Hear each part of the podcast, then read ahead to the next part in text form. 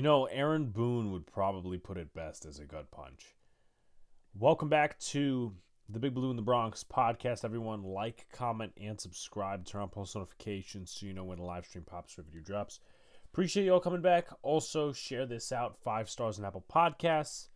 All the good stuff. So, I originally predicted this game to be somewhat of a blowout for the Giants. And there's definitely good to take away from this, but there's also bad because, well, guess what? This game ended up in a loss. And it's kind of the same story as we've been saying the last few weeks regarding a certain side of the ball. But also there was a outside factor I think that also affected this.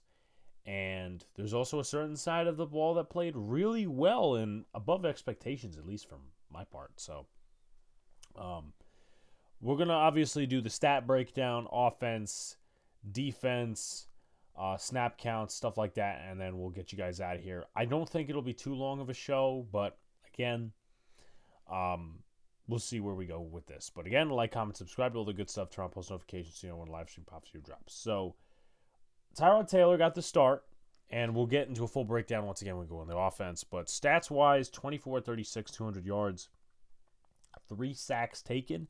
Josh Allen, 19 to 30, 169 yards, two touchdowns, and a pick. No sacks taken. Giants rushing game, 132 yards on the ground, which isn't terrible, but also Saquon Barkley had 24 carries for 93 yards. That's 3.9 yards per carry, which isn't that good. I'll get into him once again when we go to the offense. James Cook, 14 carries, 71 yards, 5.1 yards per pop. The receiving game, Darius Slayton, Four catches, 69 yards. Eight catches, 62 yards for Wan'Dale Robinson. And then Darren Waller, five catches, 43 yards. Jalin Hyatt also got in on the action. Three catches, 21 yards. Buffalo receiving game, Stefon Diggs, 10 catches, 100 yards. Gabe Davis, three catches, 21 yards. Dawson Knox, three catches, 17 yards. Quintin Morris had a touchdown, and so did Deonte Harty.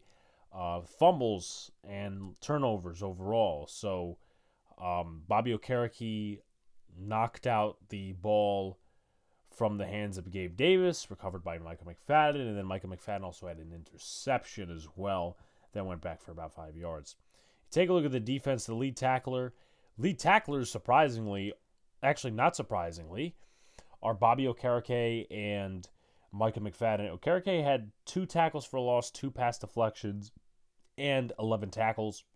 Micah McFadden, seven total tackles, pass deflection, a quarterback hit.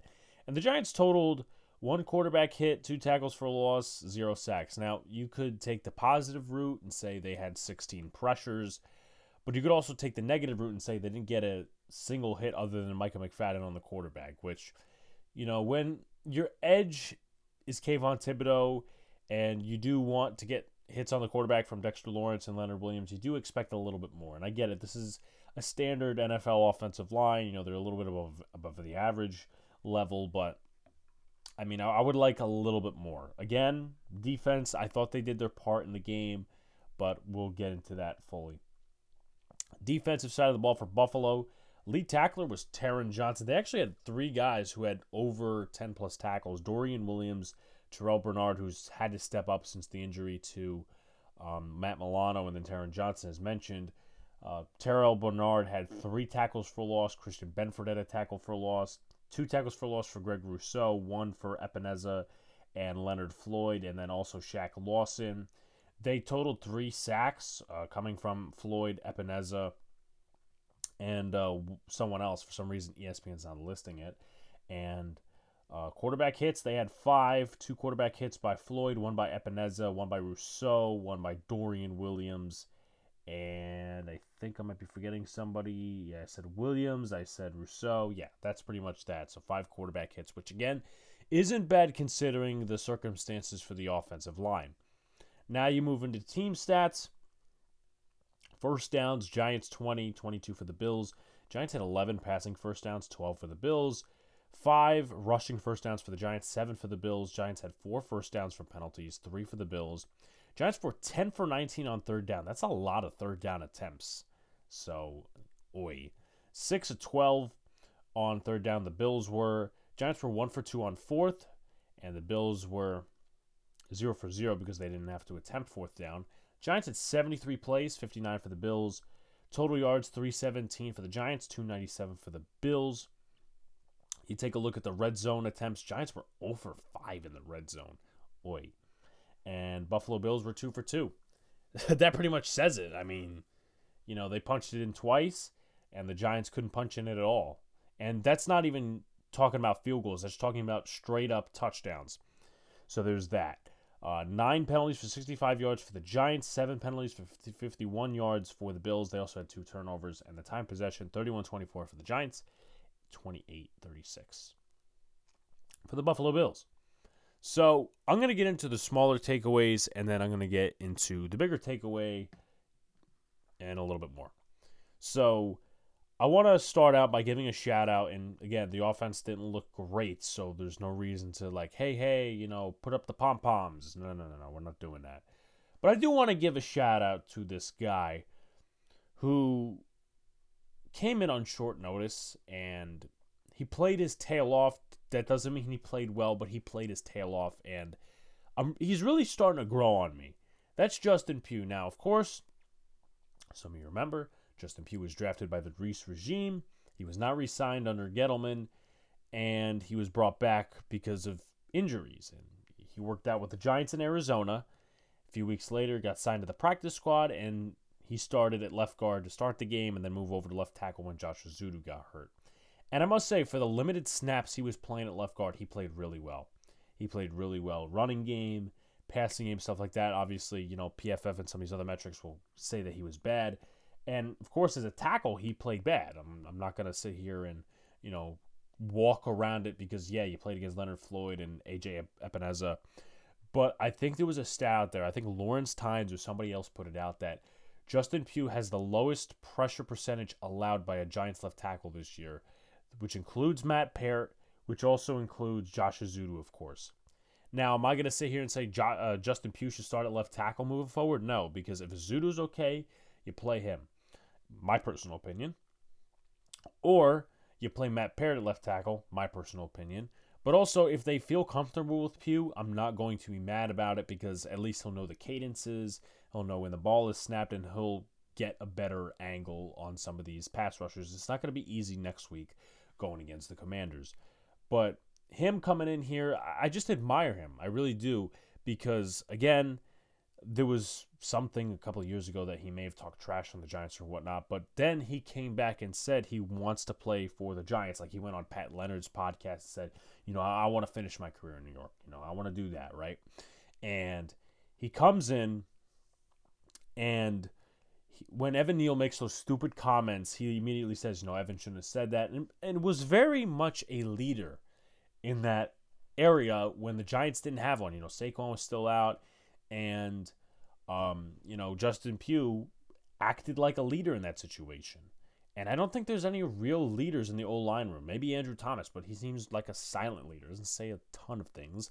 Um, but also, Justin Pugh even admitted on his own podcast that he was humbled.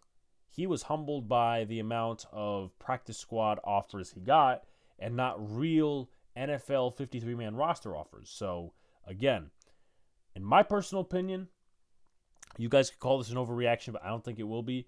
The Giants need to sign Justin Pugh to the active roster immediately, and they need to start him for the rest of the entire season because it's interesting that a guy off of an ACL injury looks better than I would say most of the starters out there. Now, you'd have to do some maneuvering because Bredeson is not good as a center. He's good as a guard, so maybe you shift Bredeson over to right guard or you shift Pugh over to right guard, whatever the case may be. But also Pugh as a right guard, though the Giants fans – haven't really seen him there. He's been more of a left guard in his career. Maybe that veteran leadership will help out Evan Neal on the other side. And then when Andrew Thomas comes back, maybe Bredeson on the left side. There's a lot of things you can experiment with. But um, as far as that goes, I'm not to say it's like, oh my God, you know, when, when the Giants uh, O line comes back with Schmitz and Andrew Thomas, you know, it's to be a top 10 unit. No, but I think there's also positives when they do come back because you have seen, you know, Bredeson's at least a solid guard. Evan Neal is the weak link. Justin Pugh, he played solid at guard. So there's that. And then Schmitz, again, with Justin Pugh next to him, I think that's a veteran there. And then Andrew Thomas factoring in as well. So, you know, is it too late? I think it would be, but at least it gives Evan Neal confidence maybe going into next year, and then Schmitz going into his second year, so it helps out a little bit. But uh, if you want to look at like the pressures for the Giants, uh, they allowed 14 pressures on the offensive line. Marcus McKethan had three. Evan Neal had three. Justin Pugh had three and two sacks, and the rest were by the rest of the O line. Um, so there's that. A little bit better play from the O line, but also as well, if you look at the metrics, they don't look that good. But I'll talk about more of that when we go to the quarterback situation. We move to the receiver situation, so we're kind of moving backwards a little bit. Jalin Hyatt more involved, Darren Waller getting more involved. I mean, Waller was more involved in Miami, period. But Jalin Hyatt get involved. I mean, he made an outstanding catch along the sideline. It was unfortunately uh, not enabled, but it was it was kind of shoot away by a penalty, which you could argue whether it was a legal man downfield or was an illegal man downfield and that spectacular catch over the middle on fourth and five, or where was it, fourth and nine. The Giants needed that to move the chains, and Jalin Hyatt, that was just a circus catch. I mean, you know, this is what I'm saying. Get this kid involved, have him as a deep threat. He has hands. Obviously, there's some route running issues, uh, according to like the scouts and stuff like that. But I mean, Brian Daboll said this in the presser, and he's right. But you need to have strength in your convictions to actually go upon what you say. And he said, the only way we're developing Wan'Dale and Jalin is because is to play them, and they need to play more. And Wan'Dale has been really good, I must say. Like, you know, he's not. Oh my God, is he's going to get like 11 yards per catch? It seems like it's that at this point, but he's kind of like Richie James from last year, just better, and he doesn't really drop the ball too much. Obviously, he's a stick, but hey, He's been reliable for Daniel Jones. He's been reliable for Tyrod Taylor. And if any other quarterback comes in, hopefully that's not the case. So we move back a little bit more. Saquon Barkley looked rusty in the first part of the game. You saw the cuts weren't good. Some like up the middle runs were good, but obviously that's not too much of Barkley's style, depending on you know where you place him and stuff like that. But um, the last two drives proved that his rehab a little bit faster than some of the other years because you saw in 2019 he wasn't back to himself. You saw in 2021 he wasn't back to himself after the ankle sprain. This is his third time with the high ankle sprain. And, you know, how the Giants handled that, talk about it in another conversation, maybe. But those last two drives where the Giants straight up ran traps 14 yard gain and then 39 yard gain. Two straight plays, that's like 53, 55 yards right there. That's what put the Giants' offense into the red zone and had them take the lead at 9 7. And I think against Washington, apparently the stats are out there that they're not good against the run. Of course, when I do my research and I do my preview, we're going to look into that. But if Tyrod Taylor is still starting, and even if Daniel Jones is starting as well, I mean, with not a fully functional O line, that's the route you got to go. Is just run the football, time of possession, play action when you can, run, open up the pass. So I want to talk about this. The Giants haven't scored an offensive touchdown in 12 to 13 quarters. Uh, that's obviously not good, right? They haven't had a first half touchdown all year. And it goes down to the lack of execution again, because it's no matter who's the quarterback, there's a penalty that, you know, a false start or a holding and it moves them back, and they can't get out of those situations. The Giants have to be one of the most bad third down teams. That's a terrible phrase to describe it, but the Giants have to be one of the worst third down teams in the NFL compared to last year where they were making some solid conversions. This year, it's nothing like that. So let's go with the sequence of events. You have the first half, the end of the first half, which everybody knows what I'm talking about here. You have a point in which it's 13 seconds to go. They run it up the gut with no timeouts, and Tyrod Taylor audible to a run play. Tyrod, I get it. You saw what you saw in the middle of the teeth of the defense or whatever you did to audible to a run. But 13 seconds is not enough time. If you had 20 seconds, sure. But 13 seconds and they stuff you. I mean, I just don't know how that's smart. I would have rather been an open hole up the middle and people be called out it afterwards, but the Giants get three on that drive and Tyrod just chucks it away and, you know, the Giants kick three. So they got no points out of that. And sports radio is hilarious. It really is because you have people like Maggie Gray and some of these other folks coming out here and saying, "Oh, you know, uh, Tyrod Taylor should not be berated in front of the camera like that by Brian Daboll. Well, I mean, he did that to Daniel Jones. Why wouldn't it be right for Tyrod Taylor to get some berating? And this is not a Daniel Jones Tyrod Taylor debate. It's just, are we that soft now? Oh, you can't console. You can't console him in the locker room. It's like, dude, who cares? Like, you're gonna see that shit on the sidelines. It's not just gonna be all behind closed doors. You're gonna see that shit on the sidelines. If Tyrod made a bad decision, Brian Daboll has the right to yell at him. Regardless of what we think of Daboll's coaching decisions, the same thing is, you know, with Daniel Jones. You have a right to hone your players in. And this is where I blame Brian Daboll. Now, I thought there was some very suspicious play calls and also lack of execution on certain plays. The T formation play they like to run from Penn State, that didn't work on, what was it, the first to the second drive. They had third and one. And the Giants' lack of execution on that play killed it. It absolutely killed it. And they were pretty successful with that most of this year. I think they ran it two or three times. Um, but again, the lack of execution, you could argue a bad play call.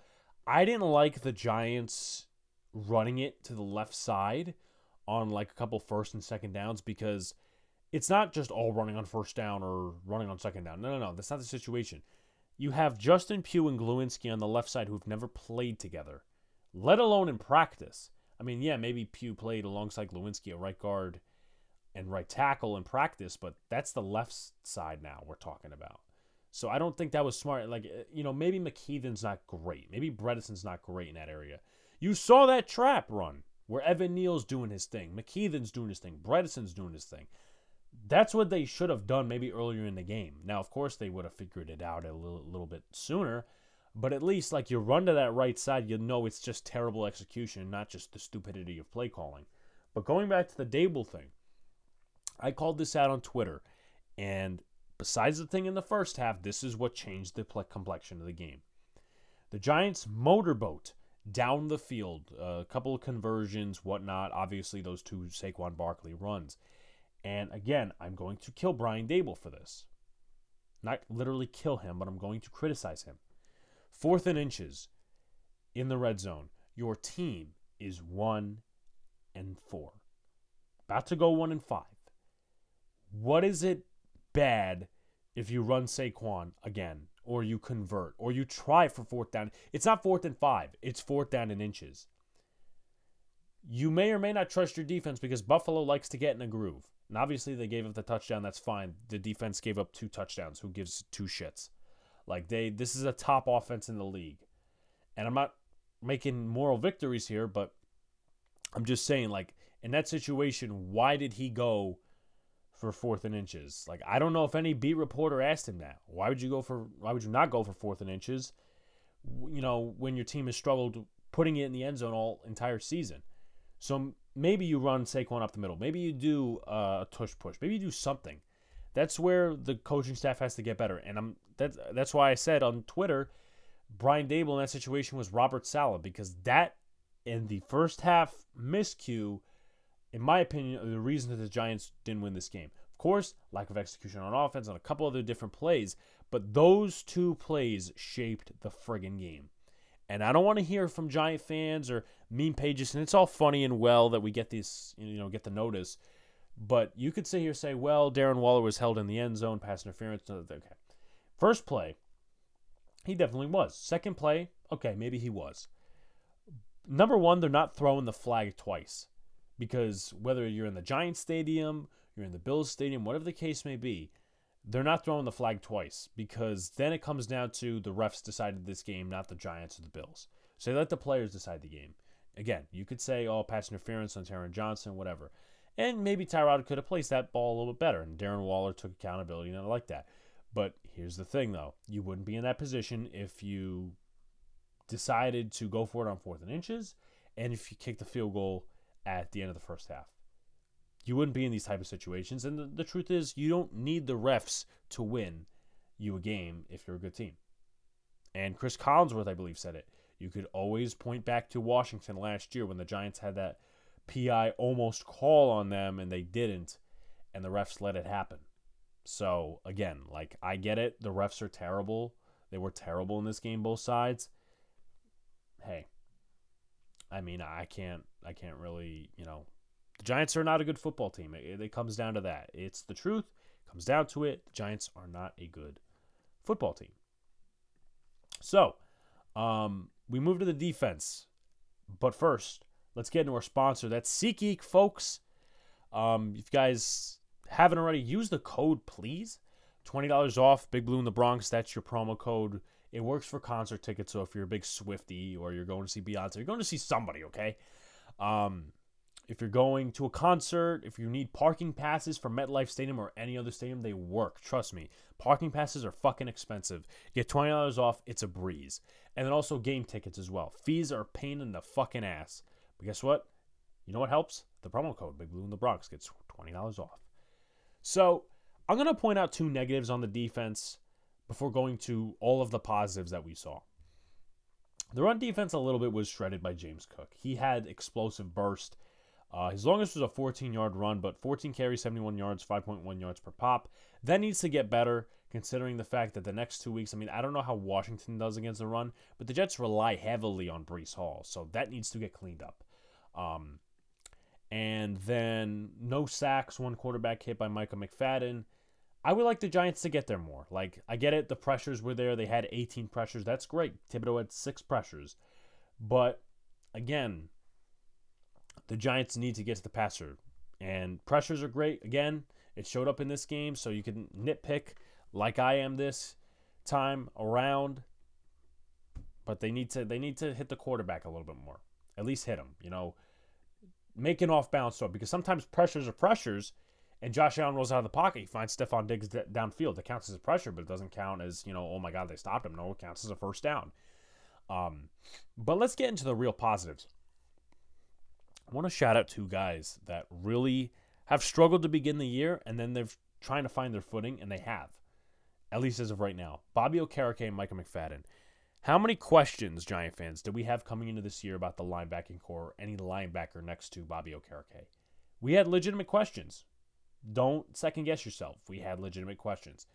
Week one, I mean, you were in a weird situation. Week two, they played horribly. Week three, Micah McFadden played well, but Okereke didn't. Week four, mixture. Week five, Okereke gets a couple pass tips and an interception. Week six, here we are. Micah McFadden and Okereke played their tails off, making tackles left and right. Uh, Okereke had a tip that was a Micah McFadden interception. Okereke took away the middle part of the field. Now, of course, again, a lot of off script plays for the Buffalo Bills, so that's more towards the sideline. But he took away the middle of the field. There was a play that was Deonte Banks on Stefon Diggs, tipped away by Bobby Okereke. And Micah McFadden, again, doing his thing in the running game. So, shout outs to whoever the inside linebacker coach is. Shout outs to those two guys, really. And you know, we'll get to the snap counts as far as how much Isaiah Simmons played. But Micah McFadden, if you're going to sit here and look negatively, and you can, on last year's draft class, the positive you have to take out of it is Micah McFadden being a contributor on this defense. And Bobby Okereke, he seems to be getting into the curve. He's getting into a groove a little bit. And we're going to need that, again, because the Raiders run it a lot. That's the week after the Jets. Um, let's see what else we got. We got the Commanders at some point there. We got the Cowboys again. So, you know, we're going to need big linebacker playing like we had in this game. And they played an excellent game. They played an, a very big part in why the Giants just held them to 14. Obviously, two missed field goals, but again. So, again, 18 pressures. D only had five missed tackles. That's good. That's actually very good because the Giants have been terrible with missed tackles across the NFL. And you know, Xavier McKinney, I thought played well. I thought Jason Pinnock played well. I thought some of these other guys played well. The defense played well overall. I can't really say that this guy or this guy had a bad game. Um, I would like Kayvon Thibodeaux to set the edge a little bit more because there was some of these plays where like they would crash down and then James Cook would just whirlwind around. And that can't happen. That can't happen. I feel like we're having this issue a little bit again, and maybe it's just a matter of fronts uh, on the offensive side of the football where they're a good O line or something like that. I don't really want to take it down to that. But like Nunez Roches and Jordon Riley were getting pummeled in the middle. And sometimes you would see Dex, you know, double teamed or Leo being taken off the ball in the running game. So that needs to improve. Like, I'm not saying that the Giants' run defense was great. I'm not saying they were good. I'm not saying they were terrible. But there are some, you know, miscues you need to really really fix up. And also, I want to know how many pressures Dexter Lawrence had because he was being double teamed, he was being held, and I thought they missed a couple of calls in terms of you know him being held, which again is you know ref ball. It's its finest, but it's not like the Giants lost the game because of ref ball. And once you blame the refs, you already lost the game. You lost the locker room. You're making excuses. Um, but as far as that goes, man, I mean, Dexter Lawrence was causing havoc. I want him to get his first sack. It's six weeks. He doesn't have a sack. I want him to get his first sack in the next few weeks. I really do because he needs to get on the stat sheet a little bit more. Um, there's two more things I want to point out. And while I'm on the defensive line, I might as well point this out. You know, usually I would critique the defense fighting other players if um if they were like losing badly or if it's a situation they they're just not playing well, they're getting bullied, and they were getting bullied a little in the running game. But I'll, I'll take it to this, right? I'll take it to this.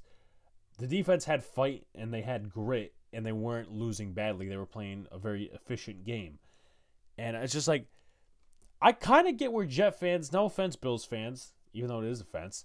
I kind of get where Bills fans are, co- uh, Bills fans, Jets fans are coming from. It's like the Bills are a dirty team. It's like Dion Dawkins was pulling on the leg of Kayvon Thibodeaux, And Kayvon Thibodeaux was like trying to kick him like a baby sitting down. And then on the other side, you have Spencer Brown and Dexter Lawrence going at it. Leonard Williams comes in to defend his teammate and pushes Spencer Brown. That's automatically a flag. And then you have Bobby Okereke getting into it, and then Josh Allen going in his face.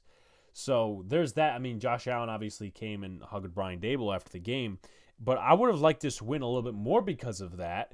And also, Sean McDermott and Brian Daboll, newsflash everybody, they don't like each other. I don't know what it is. They don't like each other. I don't know why. Maybe it's some coaching disagreements while he was in Buffalo or whatnot. Um, but as far as that goes, they just did a little like pat on each other's backs and then moved along. And then he gave Josh Allen a hug, meaning Brian Daboll. So there's that. And also, I want to point this guy out and just go to the secondary real quick. Deonte Banks had three attempts on him, one penalty, no completions. Cordarrelle Flott had five uh, completions allowed on seven targets, a touchdown, and then Adoree Jackson four completions, four targets, and also had the neck injury, so he was out a little bit. Um, I mean, Flott, I'd have to watch a little bit more of his play. I think he's the slot corner from now on. I know he struggled a little bit, but again, just, you know, moving forward, I think Flott should be the slot. He likes the slot. He said it in the presser. But Deonte Banks needs to get his flowers, and I think he needs to start getting recognition. Guaranteed, sometimes he's not on the best receiver, but he locked down Diggs a little bit when he was on him. Uh, some of the times that he was on Jaylen Waddle last week, he wasn't getting anything, even though they were attacking Tyreek Hill. Deonte Banks, 25th overall pick. The Giants can feel a little bit more confident going into next year, knowing that Banks can cover some good wide receivers. And of course, you draft him 25th overall to be that corner two or corner one. Maybe they trade Adoree Jackson at the deadline. May happen, may not happen. They'll see what you know they do and whatnot. But um, you feel a little bit better because Banks is actually a corner that seems to be working out thus far. So that's what I have on the defense. Let's go into the snap counts. Okereke, Banks, McKinney, and Pinnock all 100%.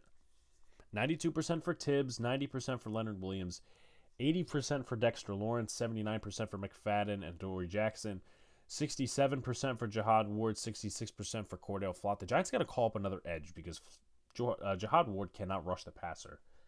Um, probably goes to maybe uh, Tomon Fox or Oshane Ximines. 66% for Flott. Rakeem Nunez Roches, 31%. 23% for Dane Belton, 18% for Isaiah Simmons and Trey Hawkins, 15% for Carlos Boogie Basham and Darnay Holmes, um, Jordon Riley, 11%, 10% for A'Shawn Robinson, 3% for McLeod and Carter Coughlin. I'm surprised he got some play, but then again, he is a linebacker inside and also edge. You look at the offensive snaps, 77 is like the 100% of the snaps. Glowinski, Evan Neal, Justin Pugh, and Ben Bredeson, Tyrod Taylor, 2. 92% for Darren Waller, 88% for Marcus McKethan, 87% for Slayton, 78% for Barkley, 73% for Jalin Hyatt, 60% for Wan'Dale Robinson, 53% for Daniel Bellinger, 23% for Hodgins and Breida, as Hodgins is getting phased out a little bit. Josh Ezeudu, 12%, 1% for Jalen Mayfield, Sterling Shepard, and Eric Gray, Lawrence Cager at 6%. Also worth noting that Parris Campbell did not see any snaps, and He hasn't been good in a Giants uniform. Very, I can't say very underwhelming. He's just been underwhelming. So, what can I take out of this game and moving forward for us Giant fans? So, obviously, we're one in five. It looks as though the season is over, and I've kind of been saying it since the Seattle game. If you want to believe that the Giants can maybe make a run and win some games, go ahead. And listen, I have not fully embraced the tank yet. Um, you know, if they lose, obviously, you know, for people, it's a win for draft picks. If they win, it's uh, you know some of this young core coming together and move, moves into next year. Maybe I know that's very rare because you see a lot with these coaches. They win the, the back end of last year or the following, uh, the prior year, and then the following year they're garbage. But um, obviously Daboll's coaching for wins. Schoen's GMing for wins and trying to get the best guys in here as possible. And I think the Giants will cook up some wins down the stretch once they get guys back.